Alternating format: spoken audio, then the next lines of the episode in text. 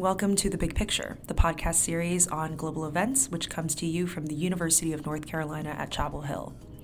This is the podcast companion to our Krasno Global Events series, which is available on our YouTube channel.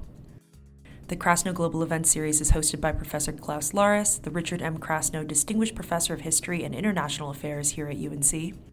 The Big Picture is narrated and produced by myself, Willow Taylor Chang Yang, a Krasno Events assistant.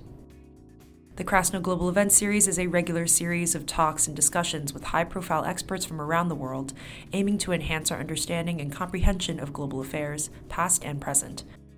This podcast seeks to boil down these talks on some of the most crucial problems of our world to its main points, provide a lot of historical context, and contribute to our greater understanding of world affairs. After listening to the big picture, we encourage you to head to our YouTube channel at youtube.com slash krasnounc to watch the full event.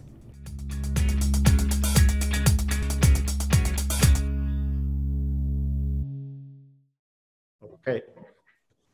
Today's episode The Life, Politics, and Legacy of the Last Leader of the USSR, Mikhail Gorbachev, who died recently at the age of 91. Hello, everyone. Good afternoon. I would like to welcome you to a special Krasno event. It is a special event about me. Our talk features former ambassador to the Soviet Union, Jack Matlock, who speaks with Professor Larres on this topic. Today's episode will also include the full talk with the former ambassador as he speaks on Gorbachev's life and his own experiences with this crucially important statesman. We hope you enjoy this episode of The Big Picture. I'm Klaus Larres, and I'm the Richard M. Krasno Distinguished Professor of History and International Affairs here at the University of North Carolina at Chapel Hill. Thank you all for joining us. We have a very international audience today, and you can submit your questions in writing uh, via the chat function at the bottom of your Zoom screen. Our two Krasno assistants will select the questions, summarize them perhaps a little bit, and then read them out aloud. Our special guest today is Ambassador Jack Matlock, who knew Gorbachev well, and in later years they became good friends. Jack Matlock worked for the State Department and the National Security Council during one of the most tumultuous years of the Cold War. He was at the Moscow embassy during the Cuban Missile Crisis and translated many of the letters and documents which went back and forth between Moscow and Washington. In the 1960s and 1970s, Jack Matlock worked as a Soviet expert at the State Department and in the Soviet Union as an American diplomat. In 1974, Jack Matlock was deputy ambassador in Moscow, and in 1981, he became acting ambassador at the US Embassy in Moscow.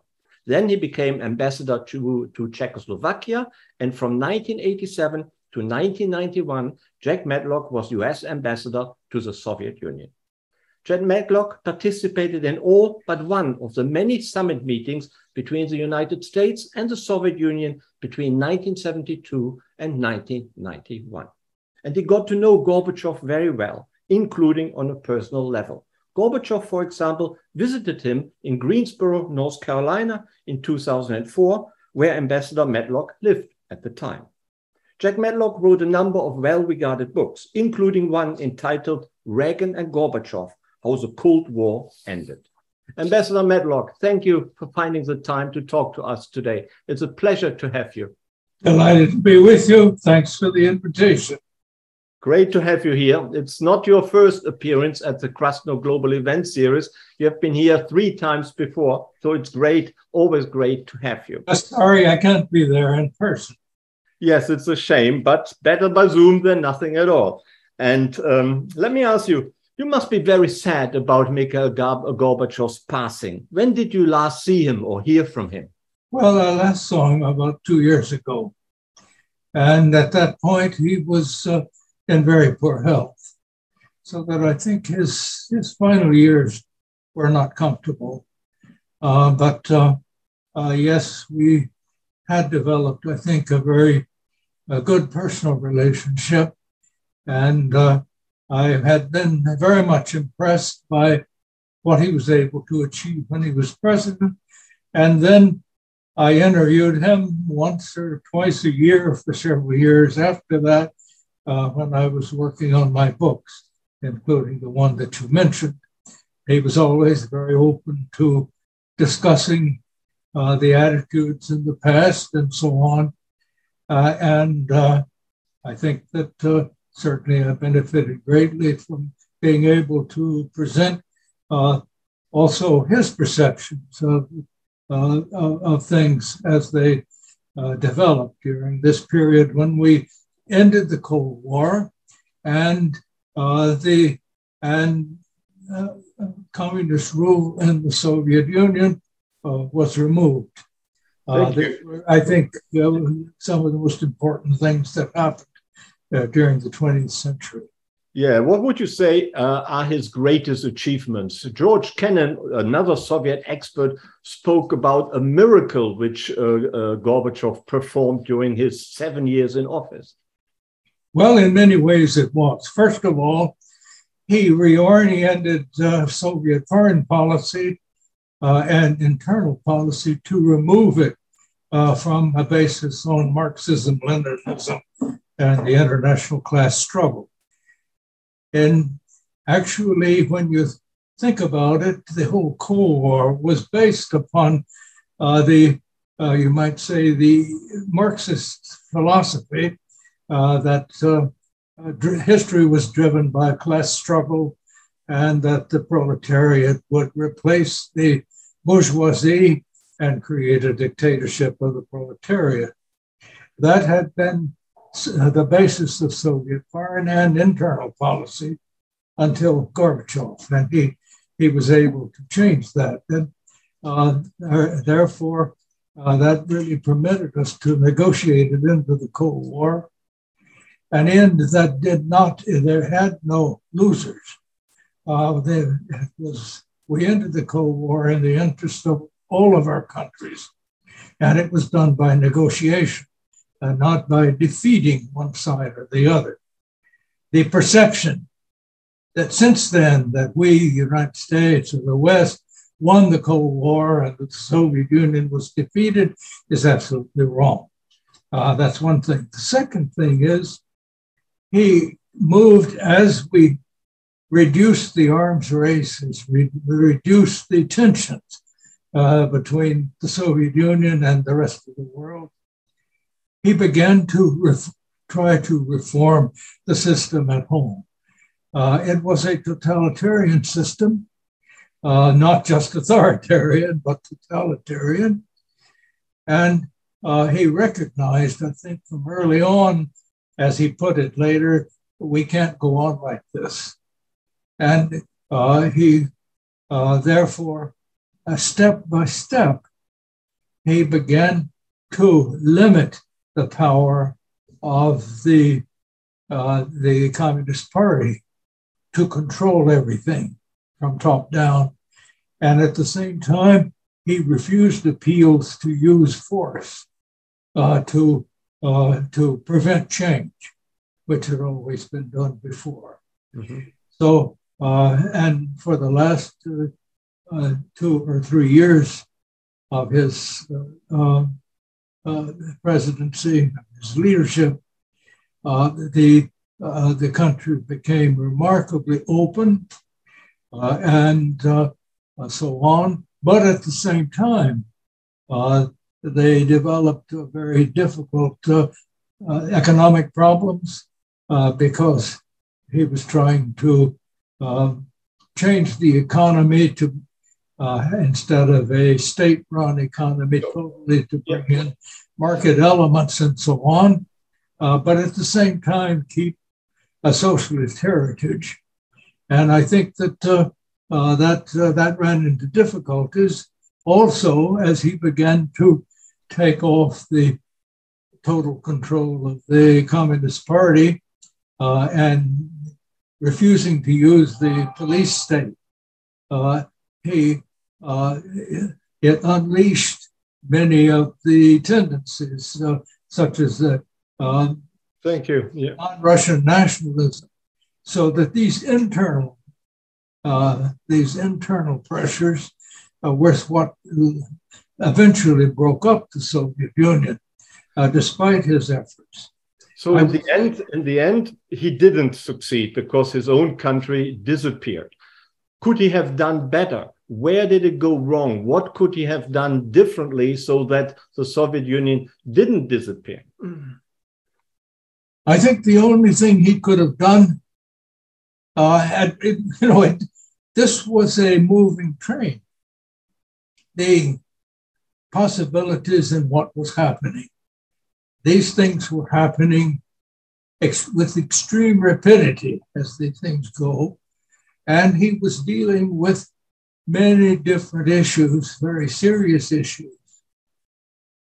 But as we were reducing our tensions abroad, uh, the internal problems were developing because, first of all, he had opposition within the party, resisting his attempts to, I would say, to free up the country. He brought to Russian history for the first time in its entire history relatively free elections. That was an immense achievement. Uh, and, uh, and it was done in a way uh, that uh, actually a lot of the hardline uh, communists were losing. he changed it from a one party state to one that he was developing, if it had not developed, into a multi party system. and uh, these various things. But everything did get out of hand because the economy uh, tended to collapse. Uh, now, what could he have done differently? Well, he could have used force. And if he had, it is very likely the country would have developed into a vicious civil war, uh, given the things. And uh, the fact that it didn't, uh, that there was a largely peaceful uh, uh change. That immense empire uh, simply uh, with, there was some violence, but it was the minor as compared to what happens when other empires have imploded or been put down. So that I would say that the idea that somehow he made of course, he made mistakes in many cases, particularly in his judgment of people at times. Uh, but none of us, frankly, those looking on, uh, they, it was very hard Thanks, yeah, to imagine how he was going to succeed in doing all these things. So that uh, I, uh, I, I would say that the only way that he could have preserved the system for a while would be to avoid changes uh, that in the rule and to keep the same totalitarian system that had brought about stagnation and so on. And of course, that was not his aim. Uh, so uh, I know that, you know, uh, Russians, many of them do not appreciate what he did. Uh, and they look at the uh, difficult times that came later. But I would remind them it was not Gorbachev who broke up the Soviet Union, it was his rival Boris Yeltsin, whom Gorbachev allowed to stay in, uh, in politics even when he was sort of expelled from the leadership and allowed to run in the elections. Uh, and uh, uh then it was later uh, Yeltsin, who in effect conspired with the uh, leaders of Belarus and Ukraine uh, to break up the Soviet Union. And uh, Gorbachev at that time refused to uh, stop this process using force at a time where he could have commanded that to be used. And I think he didn't do it because he was the first Russian leader, I believe, in history who refused to apply force to keep himself in power. Mm-hmm.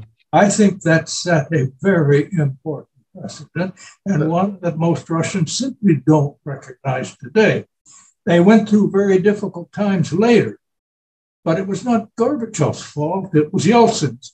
And the Russians themselves had elected Yeltsin, the leader. So their elected leader is the one who was the key element in bringing down the Soviet Union and breaking it up.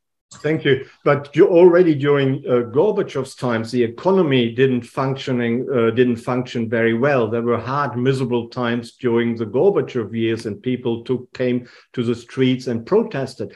Um, if Gorbachev had succeeded, then we would have a reformed Soviet Union, which would still continue to exist. Would that really be better than having the Soviet Union uh, disintegrate and disappear, as we saw in 1991? Well, one obviously one can't predict uh, all of the things that might have happened. It certainly seemed to many of us, including President Bush and many of us who were close to the situation, that the uh, that all except the three Baltic countries, whose independence we supported throughout, we never recognized they were legally part of the Soviet Union. We always pressed that they should be restored to their independence. But except for those three, we really thought it would be better.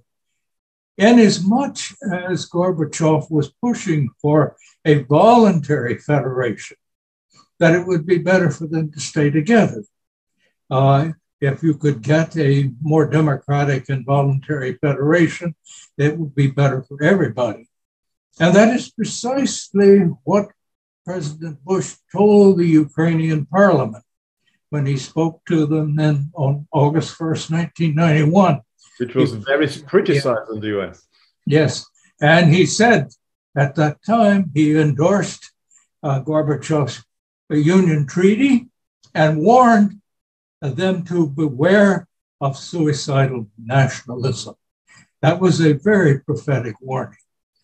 Now, obviously, we had very little influence in what was happening at that point, but it is very clear that, uh, at least uh, to me, that there was a possibility there uh, with large degree of autonomy uh, in, in them and more bottom up democracy uh, that uh, it would have been better for them not to break up into uh, uh, 12 separate countries, that is, 12 other than the three Baltic states. Thank you. Could the United States have done more to keep Gorbachev in power by, for example, which was mentioned at the time, offering a generous Marshall Plan for Gorbachev's uh, new reformed Soviet Union? The uh, Bush, for example, said we can't afford it. We, we don't want to do it. Was that a major mistake? That's something we can debate. At the time, it seemed to me that uh, the, they, they were having great problems uh, with the uh, with the breakdown of the centrally controlled economic system.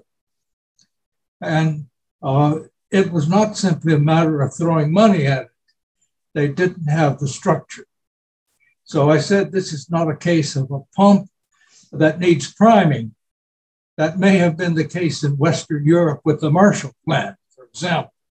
Uh, but uh, this time, the pump wasn't there.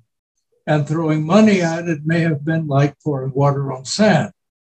However, I think we were not very uh, creative in trying to think of ways that we could help.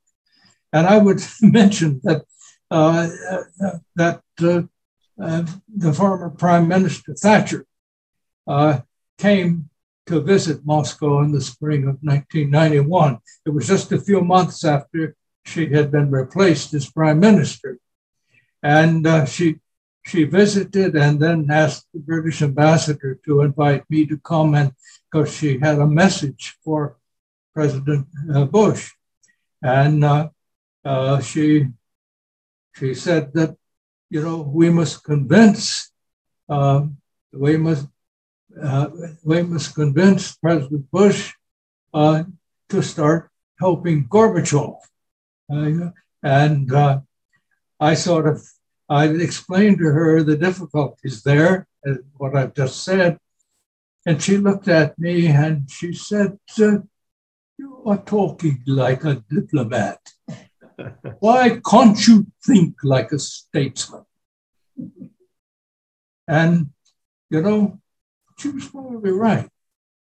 There, there, there would, should have been ways if we had gotten involved earlier.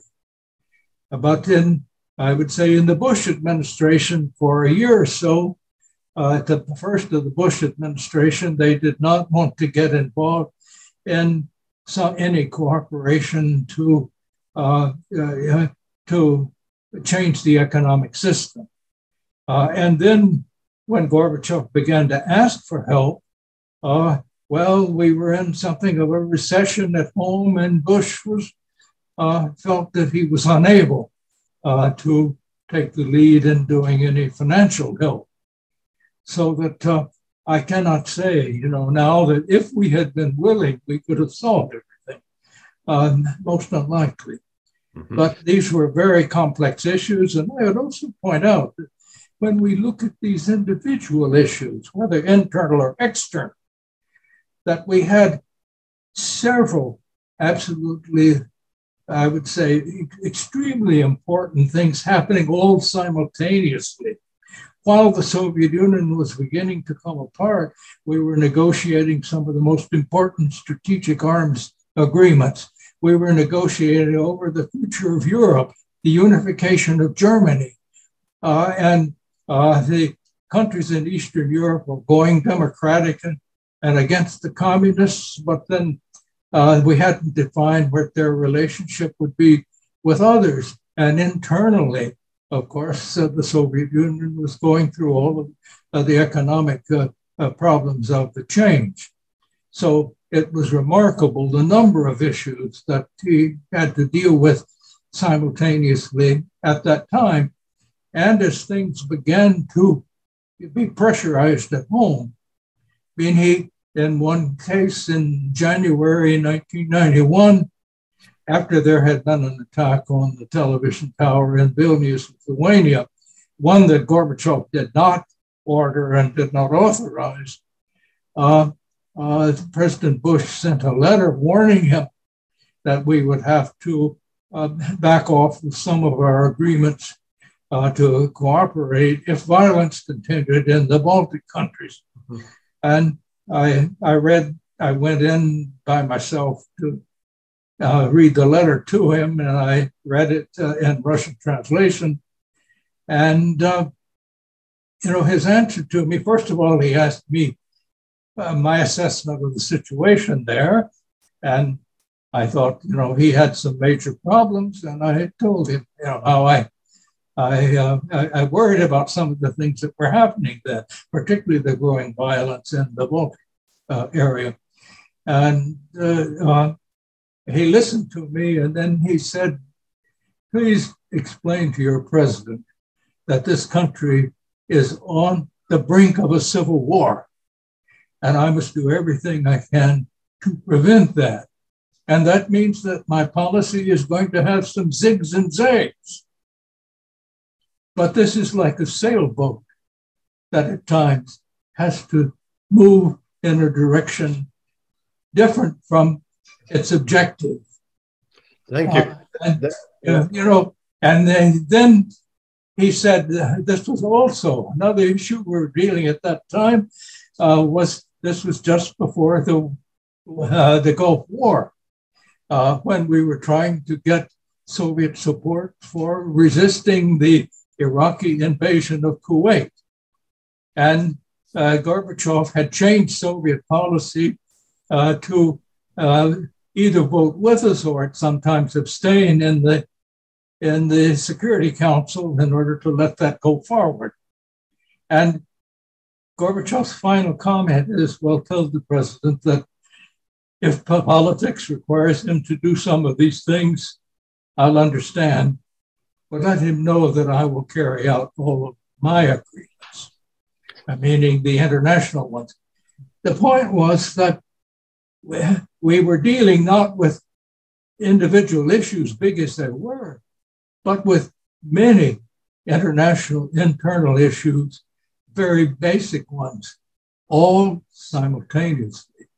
Let me and, just ask you. Let me just ask you. How serious was Gorbachev uh, in reducing nuclear weapons and the strategic threat, the nuclear threat between the West and the East? Was it done mostly for economic reasons because he needed to lessen the arms race to save money, to save his own economy? And he then later wanted to obtain, of course, loans from, from the West, including from German Chancellor Kohl, who you can say that, uh, and some uh, scholars argue that, that uh, Gorbachev's agreement to German unification was essentially bought by generous aid coming from uh, the German chancellor? Or was it a more genuine uh, desire to come to an agreement with the Western countries?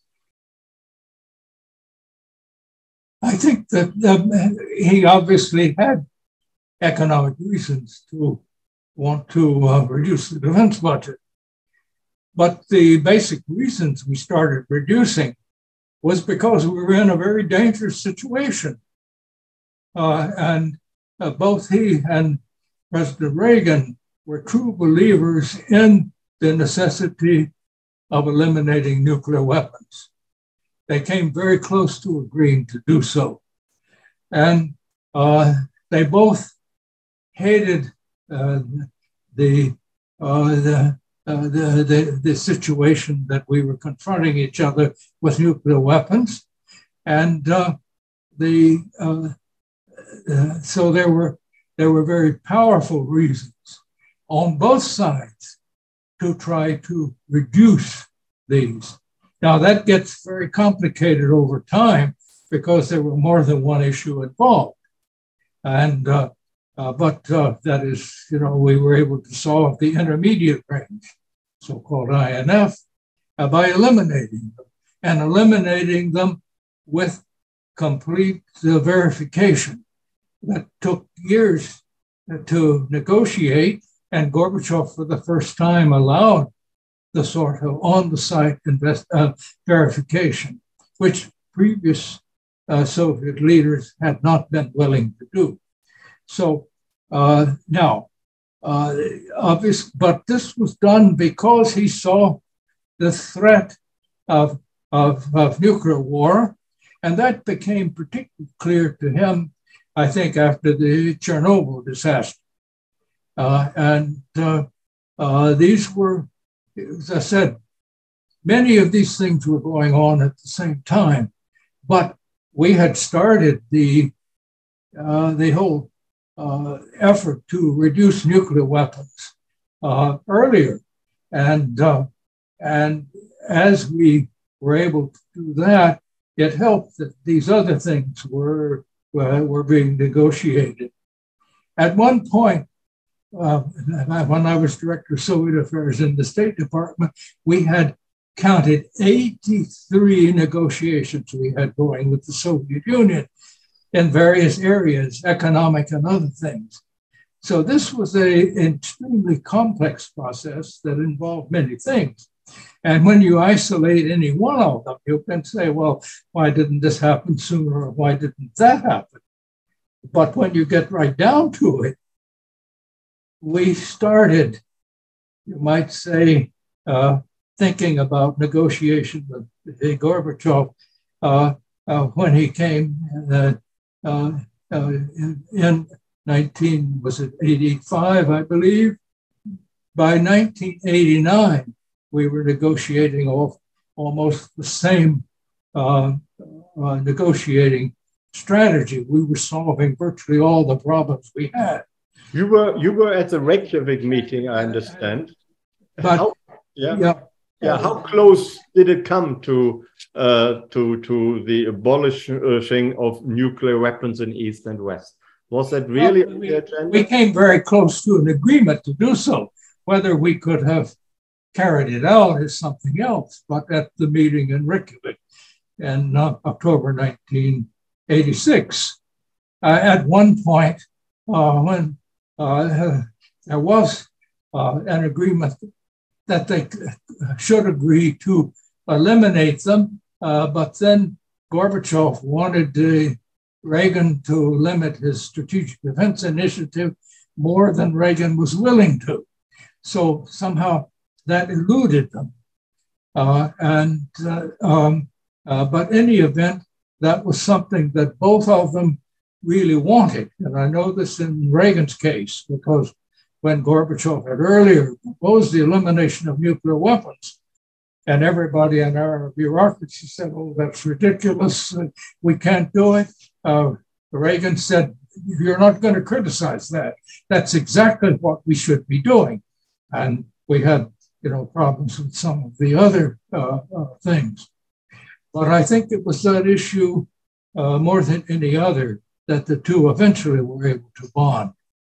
And uh, uh, so uh, the, this is so it is rather difficult when you go back and and look at these various issues in the full context of how they took place.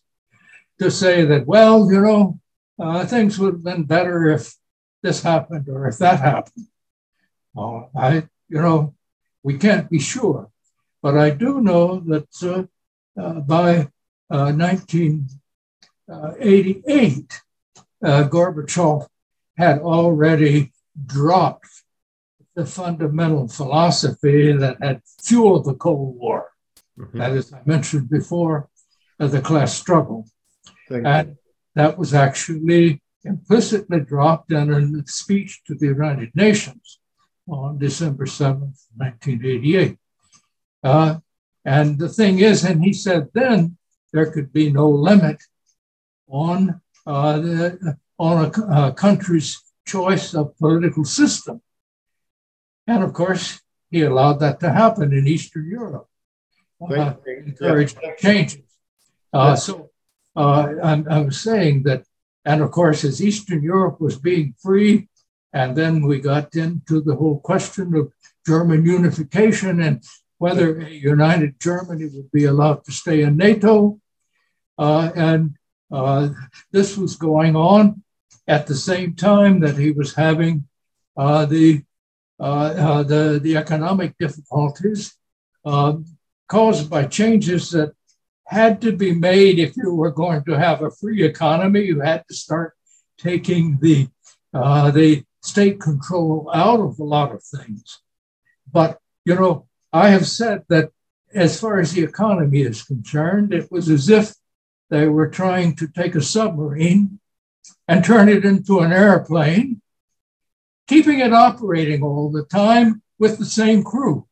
and if you can figure out how to do that, maybe you could have told us what we did wrong.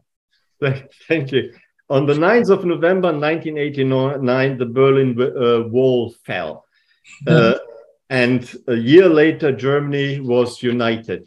And it took many, many months for Gorbachev to actually give his agreement to German unification within NATO uh, what made him in the end turn round and agree, despite Thatcher's and also Mitterrand's continuing skepticism. But in the end, Gorbachev gave his agreement, and that, of course, took the wind out of uh, Thatcher's and also Mitterrand's counter arguments.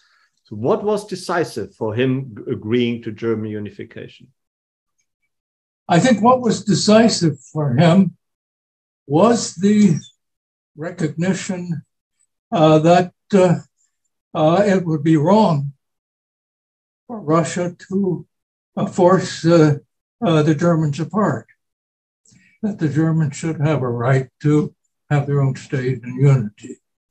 I think, and as far as geopolitics was concerned, I think he and some of his principal advisors, despite all of the passions uh, uh, brought on by the Second World War, understood that in the future, uh, uh, Soviet or, or, Russian relations with Germany were going to be absolutely crucial uh, to them. Uh, so uh, that was, and I, you know, at the time, the year we were negotiating, uh, I recall discussing this with one of the principal scholars, the head of their institute, IMEMO. and I said, well, our you know, are you going to continue to uh, oppose uh, uh, German unification? And he said, well, first of all, we know it's going to happen now. They didn't for a while, uh, but uh, uh, we know it's going to happen. And he said, you know, the British and the French are encouraging us to block it, but we can't do that because we do not be, we cannot let our country be, uh, you might say, the, the fall guy who permitted, who prohibited German unity. So there was that. But there was also the feeling uh, at first that, okay, the Germans can unite, but they're going to have to leave NATO. Uh, and the thing is that any of these, according to our agreements at the end of the Second World War, uh, the uh, victorious, the, the four powers uh, that considered the victors, Uh, uh, including the Soviet Union, uh, had rights to approve any of these arrangements. They had, I believe, something like 300,000 troops stationed in East Germany. There was no way we were going to force them to take them out. But Gorbachev understood, I think also, uh, that at a certain point, if there is unity and he leaves those troops there, and that they, if there is, you know, if there are problems, uh, uh, he, uh, uh, he, he really could not really or should not uh, even consider using force. So, in a sense, and it is true, as you suggested earlier, that he felt that uh, that he was doing a considerable favor, and that uh, uh, and that uh, West Germany should uh, Uh, help finance uh, his uh, economic problems. They had no housing for those troops that were in Germany, and to bring them back and then you might say take them out of the military, you're going to have you're going to have a lot of very unhappy, unemployed families. These were complex issues. So, yes, he pressed hard. And I know uh, some of our allies felt that too. I know Margaret Thatcher would say, you know, Germany has to pay a lot of the costs. Uh, uh, and uh, that uh, if they want, you know, their unity, fine, but uh, they, they should be paying this because they can afford it and, and the rest of us can't. Now, and they did. And they did. yeah. A lot of people. Yeah, thank, thank you. Uh, um, before we come perhaps to the, the, the present with uh, the relations between Gorbachev and Putin, which are very interesting, uh, let me ask you about the coup of August 1991, which of course eventually brought down Gorbachev. Did he not expect something like that to happen? Did he underestimate the, the consequences of his own reform program? Did he underestimate also Boris Yeltsin in the end? Uh, or could he have prevented the coup if he had been more skillful, perhaps? How would you say see that? Well, he he faced the possibility of a coup much earlier, and it was there all along. I think that uh, if he made a mistake, it was placing too much trust in his own security organs. Uh, although uh, Kryuchkov, who was uh, by 1990 and 91 the chairman of the KGB, he had originally been a, Khrushchev, uh, uh, a Gorbachev supporter, and uh, Gorbachev had promoted him. but he and others began to be very, um, very much worried about the, you know, uh, the Soviet Union coming apart, so to speak, and wanted him to declare martial law. And he kept refusing. And this started back when, uh, even in 1990, uh, when the Lithuanians declared independence. And there was, I think, a, a real danger that if Gorbachev had approved that formally, uh, he would have been removed in a coup. Uh, that was many people thought that.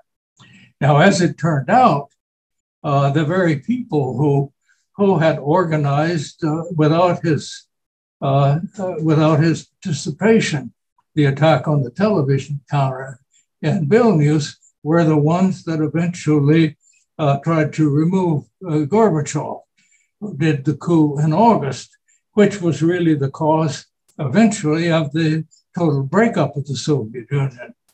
Uh, and uh, but uh, that uh, that was one in which you ask, you know, did we predict? I sent my first message to Washington in 1990, in June, I believe, that the Soviet Union could break up. I didn't predict that it necessarily would, but it could. And I think that I was probably the first uh, in the US government that pointed out that possibility. Most people haven't thought about it. But the reason I pointed that out was as I saw within the Russian Federation, uh, the RSFSR, uh, that the uh, that there was a Russian nationalism developed that really wanted to shed the other republics. And if that, and they were talking about turning the Soviet Union into something like the EU. Now, without the support of Russians, given the fact that the other nationalities, many of them, were also beginning to pull away, you could say, my goodness, who's going to hold it together? Uh, so uh, we were quite aware in our embassy, though I must say this was not the general view uh, in the world as a whole, uh, that uh, uh, he was working, walking on a very tight rope and that he could be removed at any time. Those of us who were old timers remembered how Khrushchev had been removed when his reforms continued. And you, you knew that Gorbachev was running, in many cases, uh, the same sort of threat. Mm-hmm. So that uh, uh, that uh, that was one issue. But as far as the actual coup that occurred uh, in the summer of 1991, at a point when I had already announced that I would be leaving in about six weeks, uh, I had been there four and a half years, and and uh, they were great years professionally, but uh, uh, I thought it was time for me to uh, leave and do something else. Uh, and the mayor of Moscow, who was one of the elected Democrats, they, they began to call them with a little d, he called on me privately. I had invited him to lunch, and he had said, well, he couldn't come to lunch, but he'd like to play a courtesy call. So when we sat in my study and t- discussed uh, sort of uh, local uh, city politics, uh, he wrote on a slip of paper that a coup is being prepared against Gorbachev, and he wanted to get word to Yeltsin. Yeltsin was in Washington at that time and was going to be seeing uh, President Bush. And of course, I said, okay, I'll send a message. Uh, but um, I didn't say it, I wrote it. Uh, and uh, uh, then I asked, I wrote in, in Russian, who is behind this? And then he wrote four surnames. Uh, and well, of course, it turned, these turned out later, three of them, three of the four were in the, the coup leaders and the other had, had, had also been involved. So this turned out to be quite accurate. So I sent it to Washington, and uh, President Bush told Yeltsin in the meeting, gave him that report, and he and asked Yeltsin what to do, and Yeltsin said, "Why don't you warn Gorbachev?" So then I got a message on secure telephone that I should go and warn Gorbachev. And I, I said, look, I'll certainly go and tell him we have this report, but I don't believe I should name the people. Because how could the American ambassador, without any real evidence that was independent of what the mayor had put down, uh, tell the president uh, that the head of his security organization, the head of his army, the speaker of his parliament, that people of that Rome were conspiring against him. I said, we, we have no direct evidence of this. And he said, well, of course. So when I went in to uh, then I got an immediate appointment, and uh, uh, and I made my presentation by saying we have a report that we cannot confirm, but it is sufficiently serious that the president wanted to convey it to you. And then I said that uh, the word is that there is a conspiracy underfoot uh, that could take action uh, uh, at almost any time. And uh, at first he chuckled a bit and turned to his assistant Chernyaev and said something about the naive Americans. Uh, and then he turned back and thanked me and said, Oh, don't worry. I'm sure there's nothing to that. Uh, what your intelligence has probably picked up some, you know, rumors. Well, uh, I tried to disabuse him of that by repeating, uh, as I said, we cannot confirm. I meant that to imply this is not an, you know, hard intelligence. Uh, we cannot confirm, but it is sufficiently serious that we thought it should be called to your attention. Well, uh, then Bush was able to call him the next day. Uh, and when they were on the telephone, it was a line, and you know, at that time, the KGB controlled all of the secure communications. And Bush, uh, when he said, Did you see Matlock? And uh, Gorbachev said, Yes, thank you for sending him in. I can tell you 1000% there's nothing to that. And uh, but but thanks for sending him. Uh, we've said we were friends, and now you've proved it.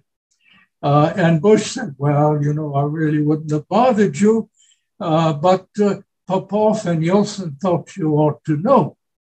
Well, so he he uh, inadvertently named my source.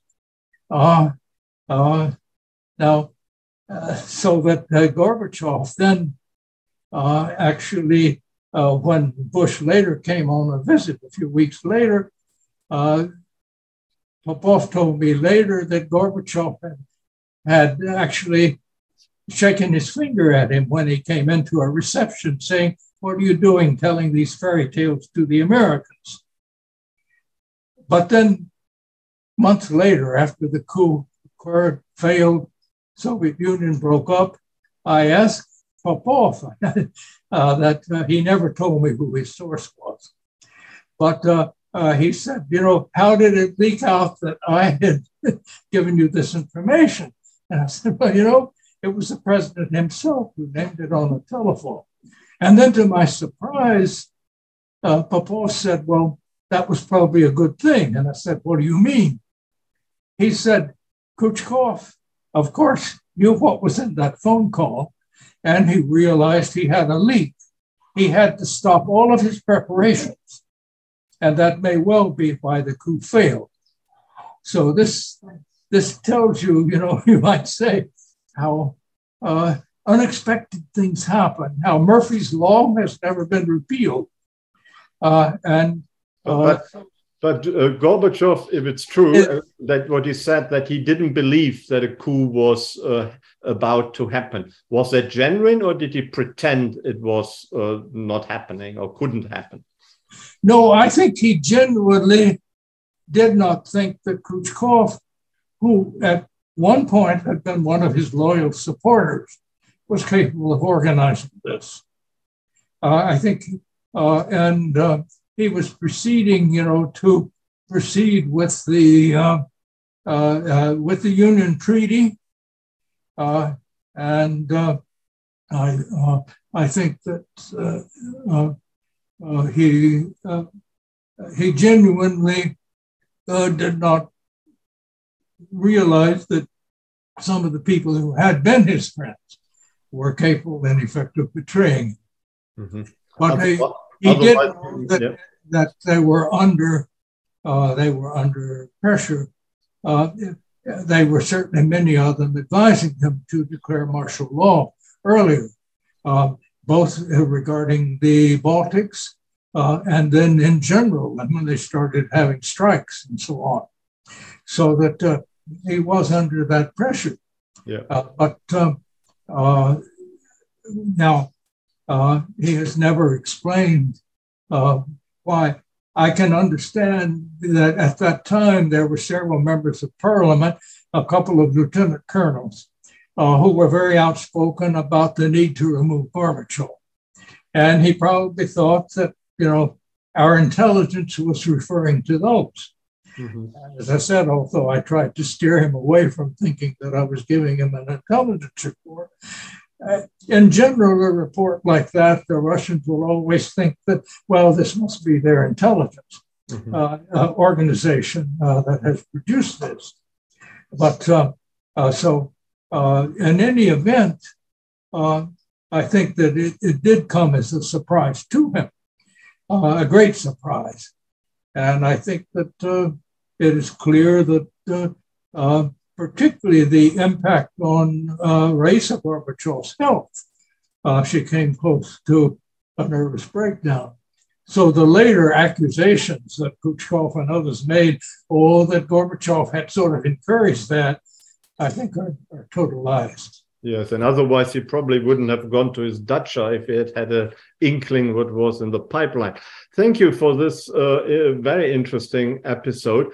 Um, before we come to the Q&A in a few minutes time, let me ask you about the relationship between Gorbachev and Putin. That was a very strange relationship. Partially, Gorbachev seemed to be supportive of Putin. Uh, partially, he seems to have been highly critical of Putin. But Gorbachev did approve of the annexation of Crimea in 2014. So he was on the side of Putin uh, in this instance, at least. Do you have deeper insights from your conversations with Gorbachev, how he viewed the Putin regime in, in Moscow, and also how we saw uh, these recent developments uh, since February of this year, the uh, invasion of Ukraine? Well, uh, here again, this depended on the time and the issue. Just after Yeltsin named Putin sort of uh, acting president. Uh, I was uh, I had a meeting uh, with Gorbachev. Uh, it was when I was doing interviews connected uh, with the book I wrote on Reagan and Gorbachev. And when I came in, he started talking about contemporary politics. I didn't even ask him. Yeltsin had named this fellow Putin. And I remember he said, This guy is a mystery. He's a black box. He has no experience. Uh, you know, what, what can we expect? Uh, and obviously, uh, not at all. However, when Putin took charge, the attitude of the government toward Gorbachev changed radically. Uh, they, for example, when Gorbachev had traveled abroad uh, in the United States and elsewhere, as long as Yeltsin was president, he was never received by Russian ambassadors, uh, was never uh, uh, entertained there. And as a matter of fact, uh, uh, the feeling, you know, among diplomats was that Gorbachev had to be avoided if you wanted to be, you know, a friend with Yeltsin. and but as soon as Putin uh, became uh, in charge, first as acting president, and then uh, he was elected uh, president, uh, the Soviet embassies began to have Gorbachev stay with them to sponsor functions and so on. So the government started treating Gorbachev more decently, like a former president, uh, once Yeltsin was no longer president. And either that or because, you know, when Putin came in, Russia was totally uh, bankrupt. And, and Putin did have a reputation of someone who could get things done in a system that uh, things didn't get done very much. So that within a couple of years, uh, I know that uh, Gorbachev came, was in New York, and in a meeting with the Council on Foreign Relations, he was asked about Putin. This was early on. And his answer then was, well, the country is in a real mess. But it looks as if he is starting to deal with some of it, and uh, maybe he can. He said it's, uh, it's going to be very difficult. Now, later, I think he was also very critical uh, when Putin began to restrict Uh, the rights of Russians. And uh, uh, when you began to get the, you know, the uh, uh, suppression of dissent and so on, he was highly critical of those. Uh, he supported a publication uh, that was uh, that crit- criticized many of these things. now, when it came to uh, now, you, you mentioned that he didn't criticize taking Crimea. Well, of course, he never really approved the breakup of the Soviet Union. He thought that was a very mis- a great mistake, and he blamed, uh, of course, Yeltsin uh, for that. And in particular, I don't think any Russian would have uh, approved of letting Crimea uh, uh, be in a country which became a member of NATO. That's one of their principal naval bases. And the fact that Yeltsin had let Ukraine have Crimea, despite history, was certainly something Gorbachev would never approve of. And it was done peacefully. Yeltsin, of course, uh, uh, I mean, uh, Putin followed procedures uh, that the United States had followed uh, in separating Kosovo from Serbia. Uh, after, and they did it without any uh, casualties. Uh, so that, and one can say that it was very clear that Crimea, which under the Soviets had had a autonomous status once the uh, Ukraine became independent and it was part of Ukraine, the Ukrainians tried to eliminate the autonomous status. Uh, the people never were given a chance to vote as to whether they preferred to be in Ukraine or Russia, even though up until Khrushchev's time, they had been part of Russia.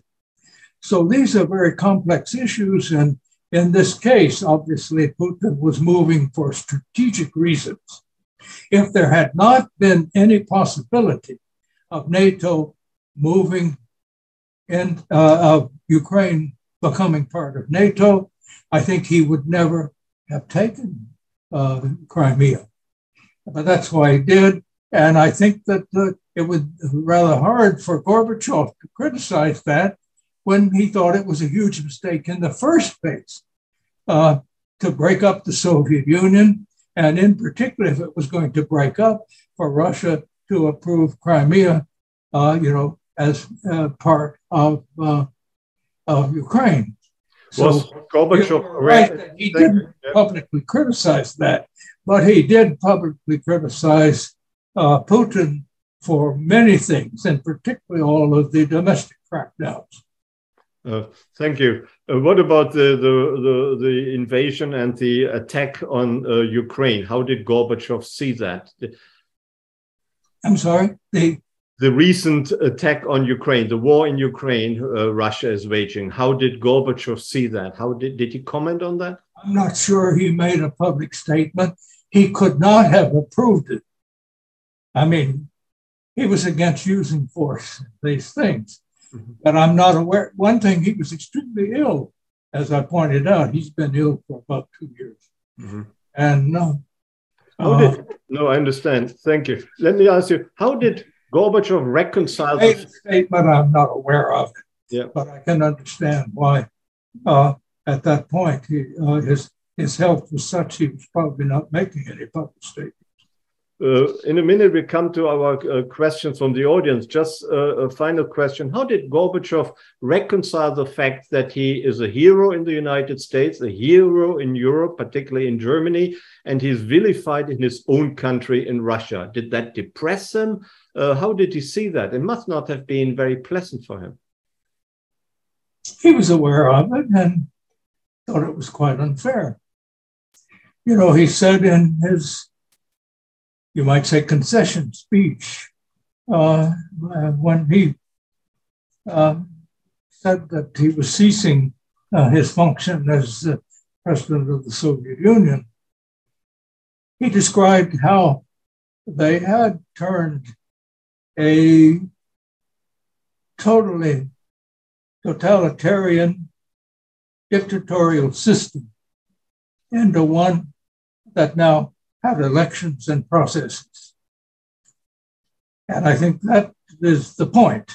It's a great achievement. Now, it was not Gorbachev who broke up the Soviet Union, it was Yeltsin.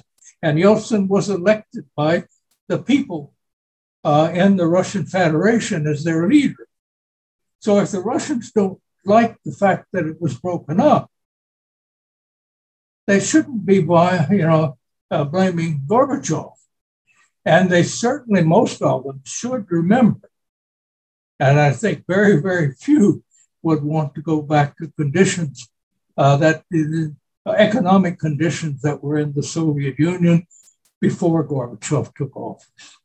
Uh, uh, so the thing is, I think that there there is a great unfairness in what uh, they they look at it, uh, uh, the situation. They owe him a lot, and it was their own votes that brought about the situation that broke up the Soviet Union. Um, and uh, I don't think that was totally inevitable. But on the other hand, who knows what would have happened otherwise? As we mentioned before, it's, uh, many of us at the time thought that everybody would be better off if there could be a democratizing voluntary federation. And uh, uh, certainly it would have been easy to deal, easier to deal with the economic problems if you didn't suddenly have uh, uh the barriers between the various republics when uh, during the Soviet Union uh, and during the Russian Empire earlier, most economic development tied them all together. And you, so uh, I think there were a lot of reasons uh, that, in general, but uh, everybody wanted to get rid of communism, and getting rid of the communism seemed to me getting rid of the Soviet Union. Uh, so uh, they didn't really try the other option, uh, that is to let the Soviet Union evolve into an increasingly democratic state with a, an economy which developed uh, on uh, on market uh, basis with with private property and, and these other things. Uh, the problem is none of these huge changes can occur overnight. And uh, uh, I think that people look at a number of the conditions which were probably inevitable given the circumstances of what they were trying to change. And they blame it on Gorbachev uh, rather than those who at that time were in charge, like Yeltsin, for example. Thank you very much indeed. Some of what you said, I think, is controversial. Some people will not agree at all with what you say. Some people will wholeheartedly agree with you and think you make a lot of sense. Let's uh, turn to our audience and turn to our two Krasno assistants who uh, may have some questions from the audience. If you haven't yet written in, if you want to ask Ambassador Matlock a question or agree with him, express your views, then please, if you're a member of the audience, uh, submit a question and write it in via the chat function of your Zoom screen. Willow, would you like to ask the first question to Ambassador Matlock? Certainly. Thank you so much. Um, we have a question from John McKay in Cincinnati. Um, so Gorbachev sought financial help from the Bush administration um, and later from the Group of Seven, but was turned down. Do you see this as a missed opportunity to keep Gorbachev in power? I didn't hear the first phrase. Um, Gorbachev sought financial help from the Bush administration. Oh, he sought um, and later. Help. Yes. Yeah. You know, the problem there was uh, that, as I said, the uh, the system had started reforming, but it was not yet reformed. And um, I think that there, uh, we should have been, the United States and our West European allies should have been more helpful earlier. Uh, the beginning, in the beginning of the Bush administration, one of my recommendations had been to become to get involved in trying to advise and assist the transition to a market economy. And the Bush administration and Secretary of State Baker turned that down, uh, thinking that, well, uh, uh, Gorbachev and the Soviets just want in these international economic organizations in order to sabotage them. I think that was no longer the case, and I think it was a mistake for us to keep aloof from the initial attempts to begin to deal with the problems of transition. I thought at the time we and East Europeans who were also dealing with this, but they had more experience uh, with uh, a non communist uh, economy than the Russians because uh, they'd been subjected to the communist system a shorter period. I thought that we should encourage sort of general cooperation in, in dealing with the transition. Uh, but uh, we didn't do that. We didn't come in until uh, it was a question, I think, of, of, of aid. It is one that uh, Margaret Thatcher, for example, the, the British Prime Minister was in favor of large aid, thinking particularly from the United States and Germany. and so there were others who obviously thought that uh, we should be helping more. But the problem by 1991 was that as yet they had not yet converted the system from the old command system uh, to uh, something that uh, uh, worked uh, as a market economy. And just throwing money at that wouldn't have been sufficient. So I think that we perhaps missed a chance to be involved earlier and helping with the planning uh, and uh, uh, and easing out some of the hard bumps uh, that might have worked. Who knows? Thank you. The the questioner uh, John McNay fully agrees with your answer. He just writes in, uh, which is nice. Jess, would you like to ask the next question? Yes, of course. Um, this question comes from Scott Schwartz, and he asks uh, During Gorbachev's administration, how much effort or information did he release in regards to Stalin's administration to the Russian people? This is from Andover, Massachusetts. Your voice is breaking up. Yes. I, oh, I'm I sorry. did not understand. Can you repeat it? Yes, this question comes from Scott Schwartz, and he asks during Gorbachev's administration, how much effort or information did he release in regards to Stalin's administration to the Russian people? How much did Gorbachev release information about Stalin? Um, I think he, yes, under pressure, he allowed the information as a rule uh, to come forward. Uh, once they had elections and uh, Congress of People's Deputies, one of the first um, one of the uh, first questions was raised was whether there had been a Nazi Soviet pact back in 1939, because the, the Soviets had never admitted uh, that there was a se- secret protocol uh, to the so called Molotov Ribbentrop Pact. So one of the first questions raised, and they set up a committee to investigate this. Now, this committee could not find uh, the Russian copy uh, of, uh, of that, uh, but they concluded on basis of other evidence that it had existed. Uh, actually, all the West had uh, was a photocopy that had been secreted in Germany uh, during the war. Uh, but uh, they found enough evidence and they, they, reported that yes, it, it had existed. Uh, and uh, uh, so he allowed that to go forward. Now, after the Soviet Union collapsed, uh, the, um, the copy of the treaty was in fact found and in the archives held by the General Secretary. And the question is, uh, did he know that? I suspect he did not. After all, uh, he was not one to be able to go down and know what was in the full archive. Most of us thought that after the German invasion, uh, that Stalin would have had it destroyed, uh, but apparently he didn't. Uh, but uh, so, but I would say in this case, Gorbachev didn't produce the evidence, probably because he didn't know it was there, uh, but he allowed the process to go forward. And the conclusion of those uh, investigating it was that yes, it had existed, and it was declared it was declared invalid ob novo, that is invalid from the very beginning. Mm-hmm.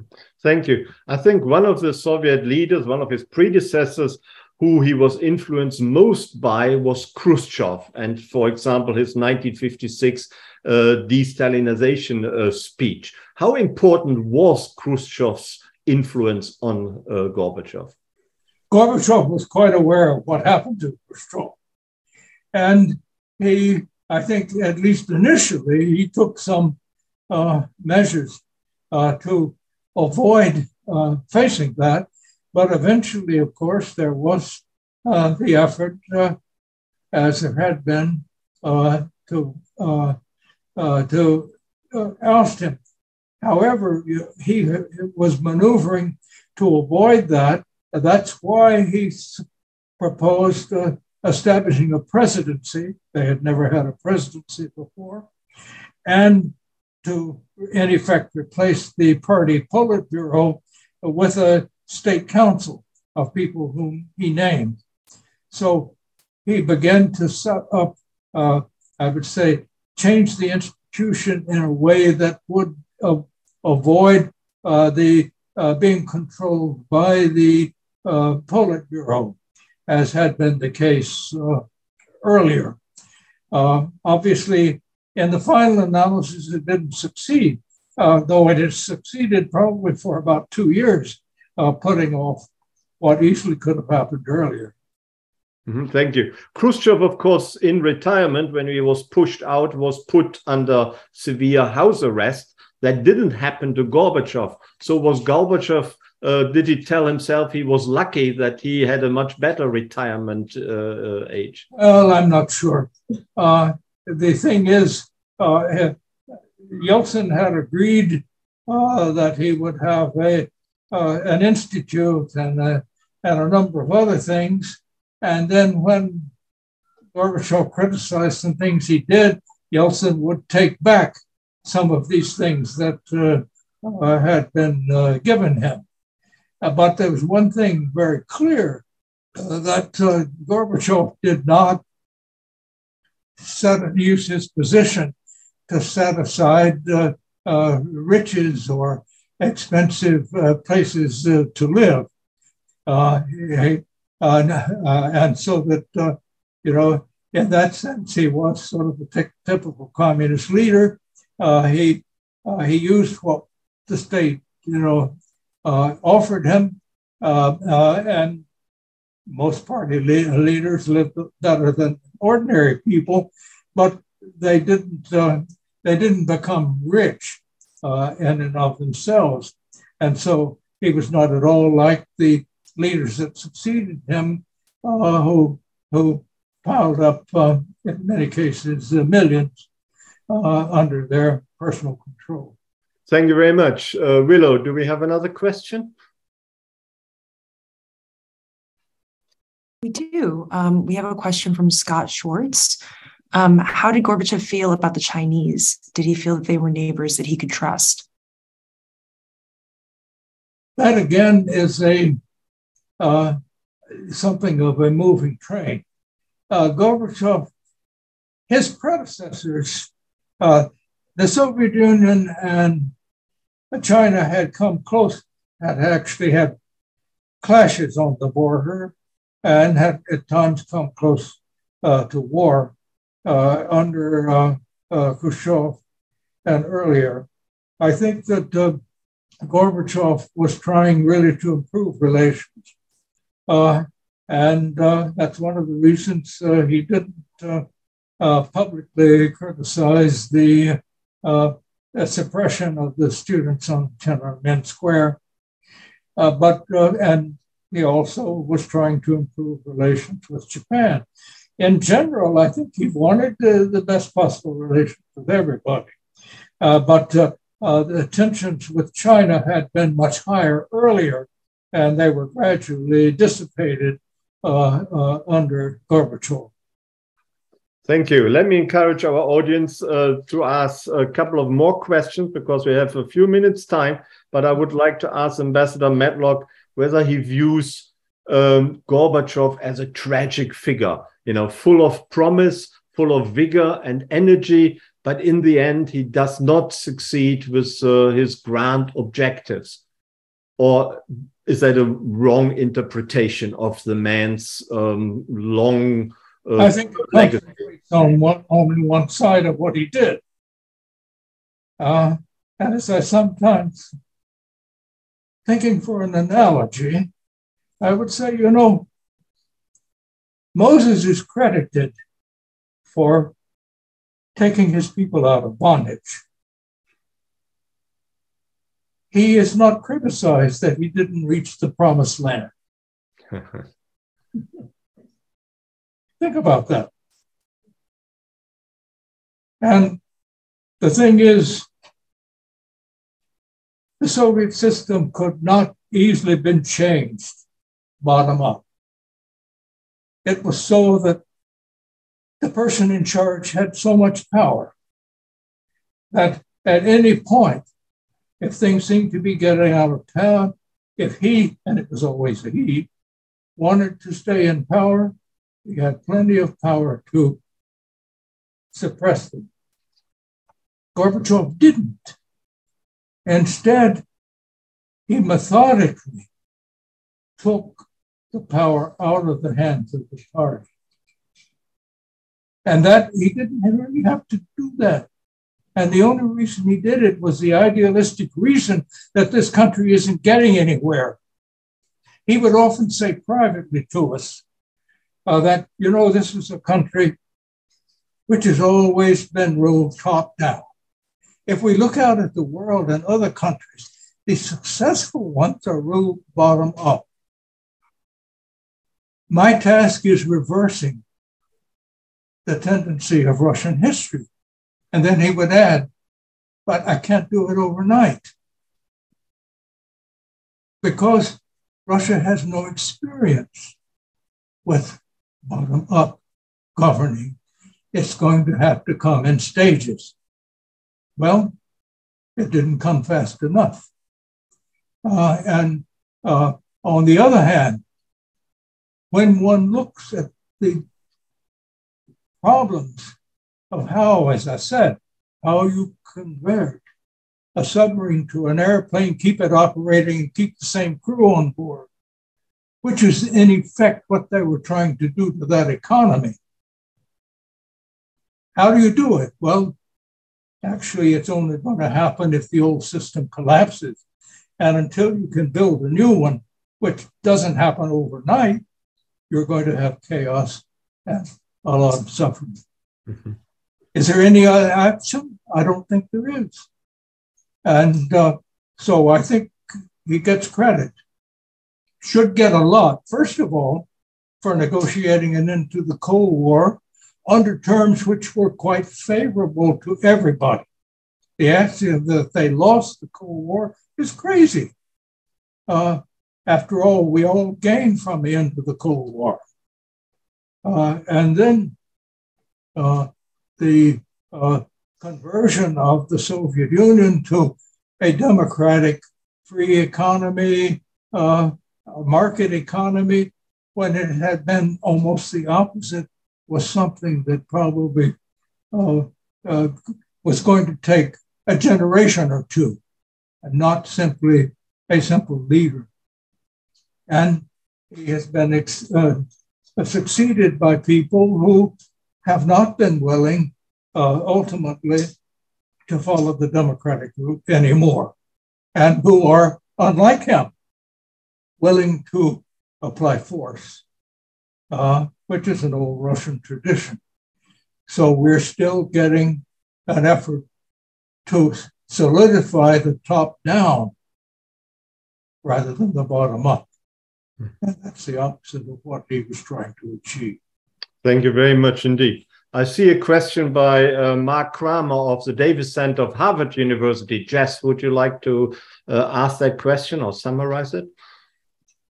Um, sure, just give me one moment. So by late 1987, and especially 1988, before the elections to Congress, um, the Stalin era or the Stalin era repressions became a subject of intense interest in the USSR. Um, this made it possible for publications. Um, sorry, this made it possible for publications like many others.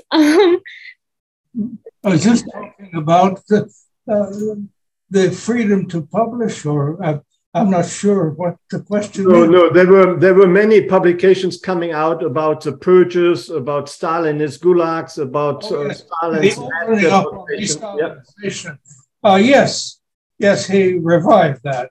You know, the first criticism of Stalin had occurred with Khrushchev, but then they began to backtrack and uh, have many others. Uh, but Gorbachev uh, uh, allowed a, a a real campaign of exposing uh, Stalin's crimes.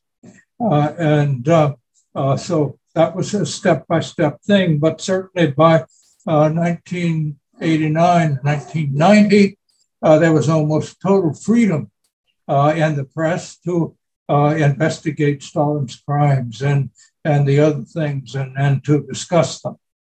Yes. Fact, I would say by 91, uh, the Soviet press uh, and media in general, though they were still state owned, and state controlled, were freer than they have ever been before or since. Yeah, thank you. And Soviet archives became accessible, which was also a new thing. And we still benefit from that because many photocopies were taken, many photos taken, which are still available in the Western world for researchers to use. There are a, a, a couple of other questions. Willow, would you uh, ask the next question? Definitely. Um, can you can you bear with us for a few more win, uh, minutes because we'll have a few more questions here. a few. Give it another uh, seven eight min minutes at max, and then we'll finish the session. All right. Thank you. Uh, we have a question from Don Van Atta. Um, he asks, could you comment on how Gorbachev em emerged as a leader, especially given his apparent patrons Andropov and Kulakov? How did he emerge as a leader? Yes. You know, first of all, he uh, he climbed the, you might say, the the ladder in leadership uh, by, uh, I think, one uh, being unusually um, diligent uh, and and carrying out uh, what he was doing, and seeming quite loyal uh, to uh, the people above. Uh, and, and among a number of the, you might say, second level Soviet officials, he, he was one who was relatively efficient. and in effect, you know, he he did was able to curry favor with uh, some of the uh, top people at the time. He was uh, in charge of a, a province where a lot of them came for their vacation in the south, there Krasnodar. So that uh, I think he was brought in by um, mainly by uh, uh, Andropov, uh, uh, who uh, who understood that the system needed some changes. Now they wanted he was interested in only very limited changes, but there was a general recognition that things weren't working well. And Gorbachev was brought to Moscow uh, along with uh, uh, uh, Ryzhkov, who was his prime minister for several years, with the orders to secretly to make some reform plans. Uh, and uh, they talked about this later after they were in power.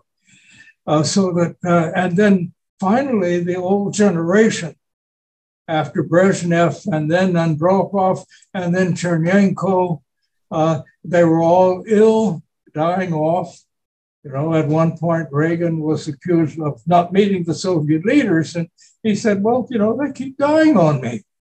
Uh, and so uh, I think the country was really desperate for uh, uh, someone who, who would take charge and who was younger. And uh, Gorbachev, you know, seemed to, to fit that. And I think he got the support of uh, Gromyko. Gromyko, the longtime foreign minister, probably would have liked to be number one himself. But when he realized he didn't have the votes, I think he thought he could sort of help make uh, Gorbachev the uh, uh, to be the uh, kingmaker. Uh, so he supported Gorbachev's election as, as, general secretary. So that, um, but for us in the West, it was clear that this was a very efficient young man and who did not have many of the faults of the older generation. He was also much better educated uh, than they had been. Uh, but in any event, uh, uh, he rose to the top, basically having great loyalty to the system, but with a growing recognition that the system needed to change. Thank you very much. There's one final question uh, about the Chernobyl disaster. How shocked was Gorbachev by that? Did that really uh, shock him to the bones? He was very much shocked. Yeah. And it taught him, I think, a lot about the inefficiency within the party. And this is one of the reasons he began to take the party out of control of the economy. Uh, it was the shock of Chernobyl and, and the way it helped. But it was a shock not only for Gorbachev, but also for their military. Uh, I heard General Ryazov say in private several times, never in public, that until Chernobyl, he had thought if there should be a nuclear war, the Soviet Union could prevail. And then he said, with Chernobyl, it was absolutely clear no one could win a nuclear war. And as a matter of fact, you don't even have to use nuclear weapons because you can bomb a nuclear power plant and disable the whole province. And, you know, uh, so I think it taught also the Soviet military uh, that, you know, this, this strategy of, of using, of thinking that at some point, if you're pushed hard enough, you could use nuclear weapons. Suddenly you begin to realize no.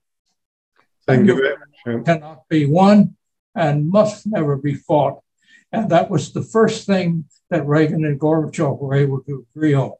Mm-hmm. Thank you. Let's hope that Putin and the rest of the world keeps that in mind as well. Ambassador Jack Matlock, has been a great pleasure. You enlightened us about Gorbachev, the person, Gorbachev's legacy, Gorbachev's uh, politics, his achievements, his huge achievements, but also his failures and what he didn't achieve. It has been a pleasure. We have really been enlightened, and I hope that you will be back sometime soon. Oh, thank you.